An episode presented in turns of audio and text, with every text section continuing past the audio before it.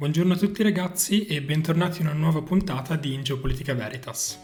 Oggi vorrei parlarvi delle relazioni tra la Germania e la Russia. Ho deciso di parlare di questo argomento perché ho notato che da diversi mesi la Germania viene criticata per il suo approccio alla guerra in Ucraina. Come mai quindi la Germania eh, sembra non voler investire abbastanza nel conflitto a favore degli ucraini?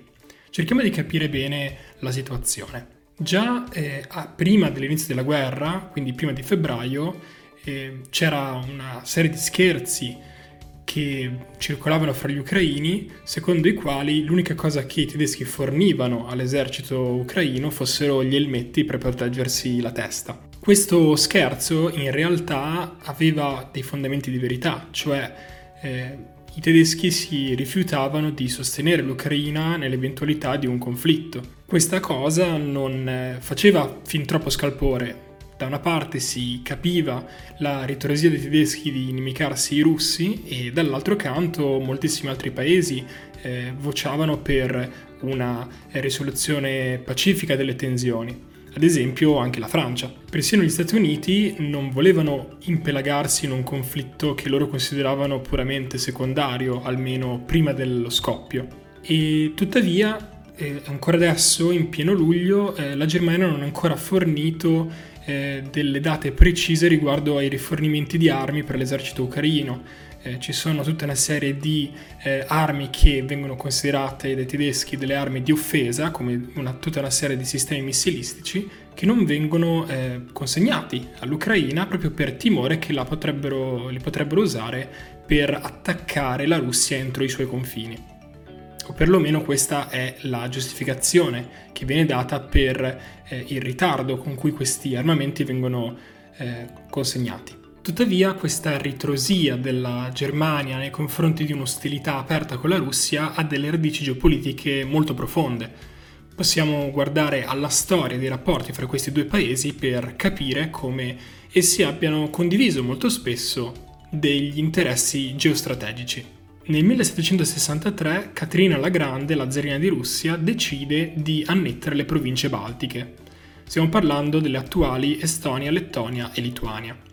Questi territori sono eh, al, all'epoca eh, per la maggior parte dominate da delle classi dirigenti eh, tedescofone e queste stesse classi dirigenti eh, entrano a far parte del tessuto politico e sociale della Russia. Questo fu l'inizio di una specie di idillio fra eh, la classe dirigente russa e la cultura tedesca i sudditi tedeschi erano tendenzialmente più istruiti, più politicamente indipendenti e soprattutto avevano delle capacità in campo economico del cosiddetto business eh, molto maggiori rispetto alle loro controparti russe.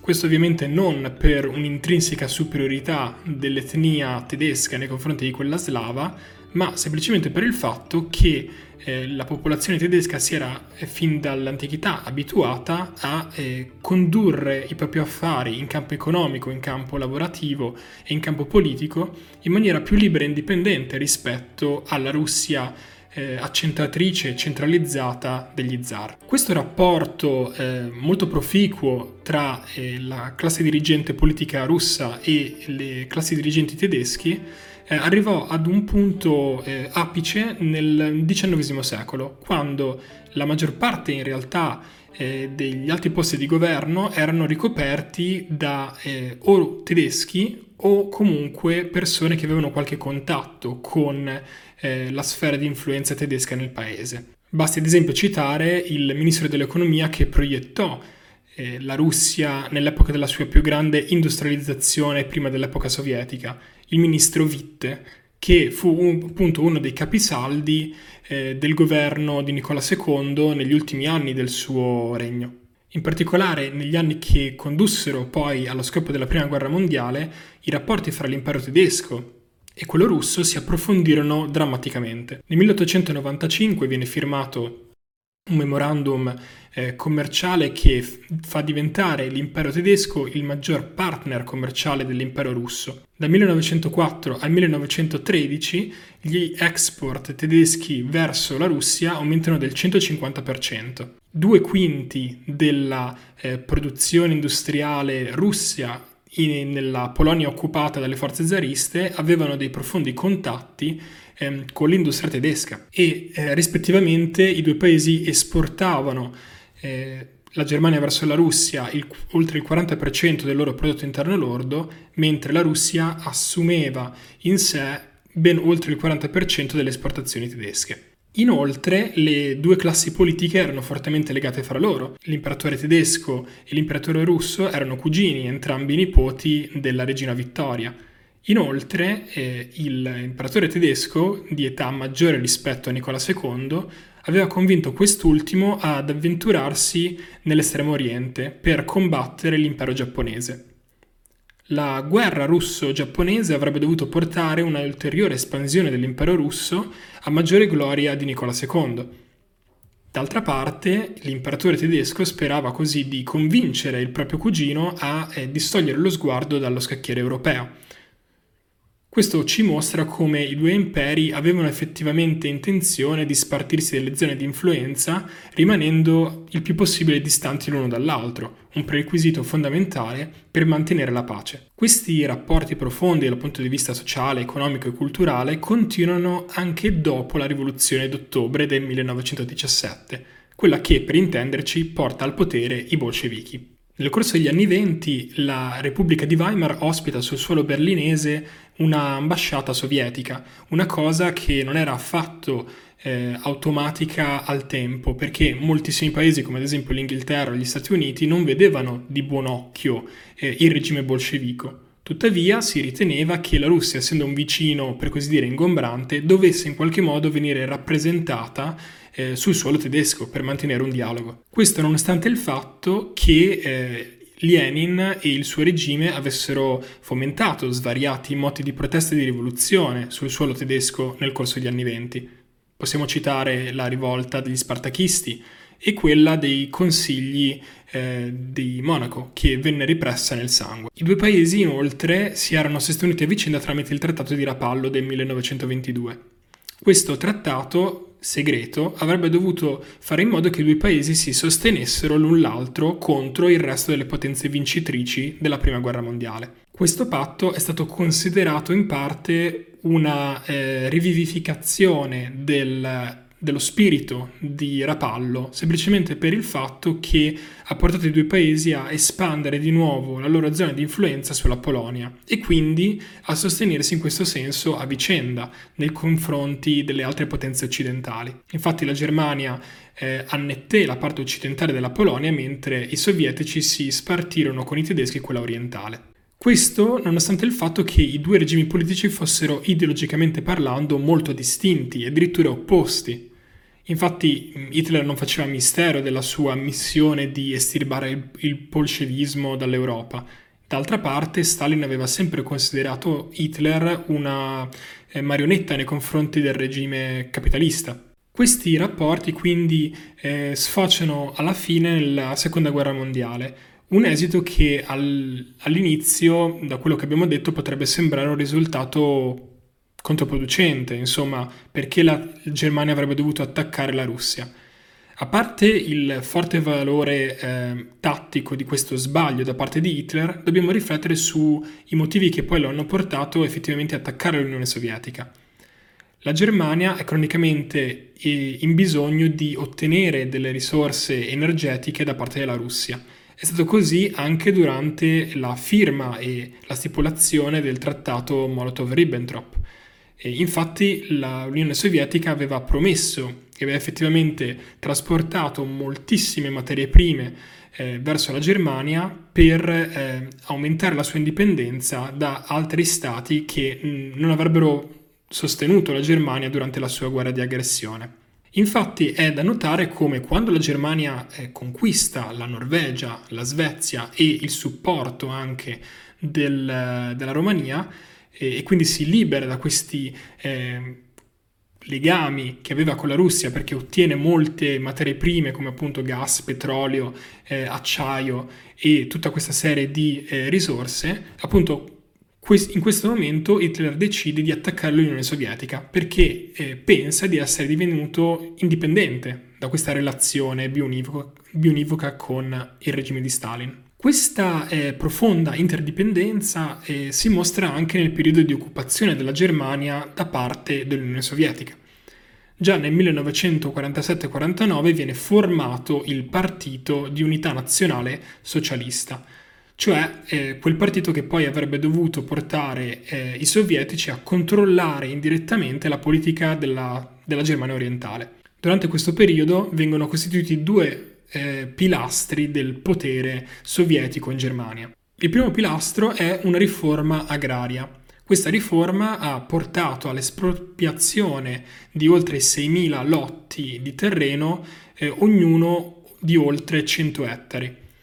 Questa riforma poi ha, asseg- ha permesso di assegnare questi lotti di terra tutta una serie di piccoli proprietari, sostanzialmente estirpando eh, la classe degli Junker che fino a quel momento avevano fatto da padrone nella Germania orientale. Dopo la scomparsa dei latifondisti, appunto, l'idea era quella di eh, creare una classe operaia eh, che dovesse gratitudine al regime russo e che appunto avrebbe condiviso degli stili di vita tendenzialmente poveri, tendenzialmente più frugali e che quindi l'avrebbe avvicinata eh, alla classe operaia russa. Il secondo pilastro del regime sovietico fu appunto l'indottrinamento attraverso le scuole della, della, popolazione tedesca orientale. Al di là del confine orientale dell'Elba, del fiume che appunto spacca in due in qualche modo eh, la Germania occidentale da quella orientale, eh, i tedeschi orientali venivano praticamente portati a credere, portati a pensare che il regime comunista fosse una specie di regime eroico che li avesse liberati dal nazismo, che eh, combattesse per la libertà dei lavoratori, eccetera. A questo proposito veniva d'aiuto un eh, libricino eh, scritto da Stalin che delineava appunto eh, i vantaggi eh, dei regimi comunisti e di come questi si fossero battuti per la libertà dei tedeschi. Questo libro venne reso eh, parte del programma di insegnamento a partire dal 1951. Nel 1918 fu chiesto ai tedeschi di esprimersi sulle politiche di espansione della Nato.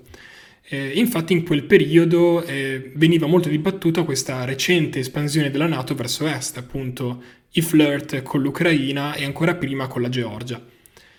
Nella Germania occidentale solo il 25% degli intervistati era molto negativo o comunque negativo nei confronti dell'espansione della Nato, mentre nella Germania orientale, in particolare nella Sassonia e nel Meclemburgo, eh, il 60% degli intervistati invece si diceva molto contrario a questa espansione.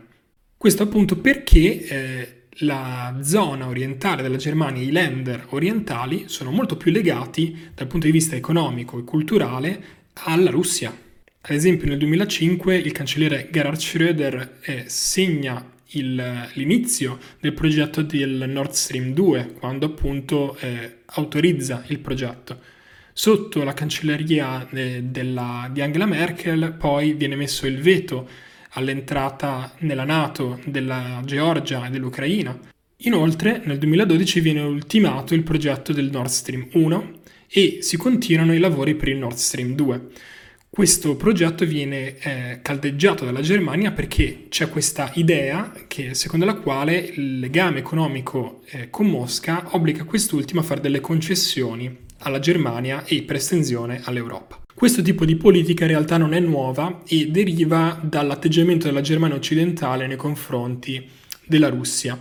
Già sotto Konrad Adenauer la Russia cerca un rapporto bilaterale con la Germania occidentale perché dopo la guerra è completamente devastata e ha bisogno urgentemente eh, di eh, expertise da parte di eh, appunto ingegneri e di lavoratori tedeschi, ha bisogno di esportazioni eh, di prodotti finiti che non può produrre se stessa, soprattutto nel campo industriale. Quindi mh, approccia il governo di Adenauer e, e dopo un invito nel 1951 si decide di formalizzare un accordo. Questo accordo non porta a un riconoscimento de facto della eh, DDR, della Germania orientale, però comunque eh, appunto inizia questa serie di relazioni economiche più strette, in cambio di una serie di vantaggi politici, eh, come ad esempio la liberazione di alcuni prigionieri di guerra. Relazione economica appunto diventa il pilastro di quella che ancora oggi è l'idea che la Germania si fa della Russia, cioè di un paese eh, che ormai è diventato un partner fondamentale. Già nel corso degli anni 60 appunto la strategia del, dei vari governi che poi culminano nella Ostpolitik del cancelliere Billy Brandt è quella di in qualche modo eh, allentare i legami autoritari che, le, che legano la Russia al resto dei paesi del patto di Varsavia. Da questo punto di vista si devono comprendere abbo- gli abboccamenti che la Germania occidentale cerca di fare con prima la Repubblica Ceca, che poi viene purtroppo eh, soppressa eh, nel 1969 durante la primavera di Praga. Ad esempio poi anche con l'ex Jugoslavia, che era sempre abbastanza indipendente dalle politiche sovietiche, e poi infine con la Romania. Questa politica di rilassamento attraverso il commercio, eh, detto in tedesco Wandel durch Handel, cioè l'idea del cambiamento attraverso il commercio, eh, viene molto stimata dai tedeschi. Allo stesso tempo però viene molto criticata dagli americani. Gli americani nello stesso periodo, nel corso degli anni 60-70, aprono alla Cina, quindi cercano di eh, destituire di importanza quel legame fondamentale fra la Russia comunista e la Cina comunista. Inoltre, eh, nel corso degli anni 70-80, portano la, la, l'Unione Sovietica a impelagarsi in Afghanistan. Quindi eh, l'idea degli americani in realtà è che il collasso dell'Unione Sovietica è stato dovuto a questa... Ehm, a questa espansione nei confronti di nemici esterni che hanno portato a un'impossibilità da parte dei russi di investire in riforme economiche. Per i tedeschi invece il punto fondamentale è stato questo contatto economico che ha reso la Russia dipendente dalla Germania.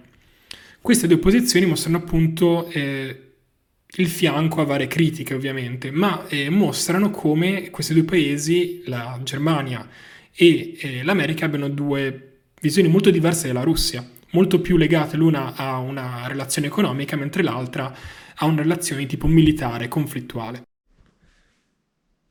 E ragazzi, faccio questa parte del video in una versione un po' più informale perché eh, il mio audio è andato corrotto purtroppo, quindi eh, devo farla così, ci dobbiamo arrangiare. Volevo dirvi appunto che questa ehm, situazione eh, secondo me è comunque viva ancora oggi, nel senso che comunque eh, i tedeschi sono molto legati a questo pacifismo e vi linkerò eh, in descrizione una, eh, un articolo che è stato pubblicato da una rivista abbastanza conosciuta in Germania dove proprio ci sono una serie di intellettuali pacifisti che chiedono a Scholz di fermare la guerra. Eh, oltre a quello vi metterò anche delle altre cose carine, um, se masticate il tedesco ve le potete leggere, um, ma comunque come al solito vi metto anche dei numeri di Limes che quelli non ce li facciamo mai mancare. E niente, ci vediamo al prossimo video.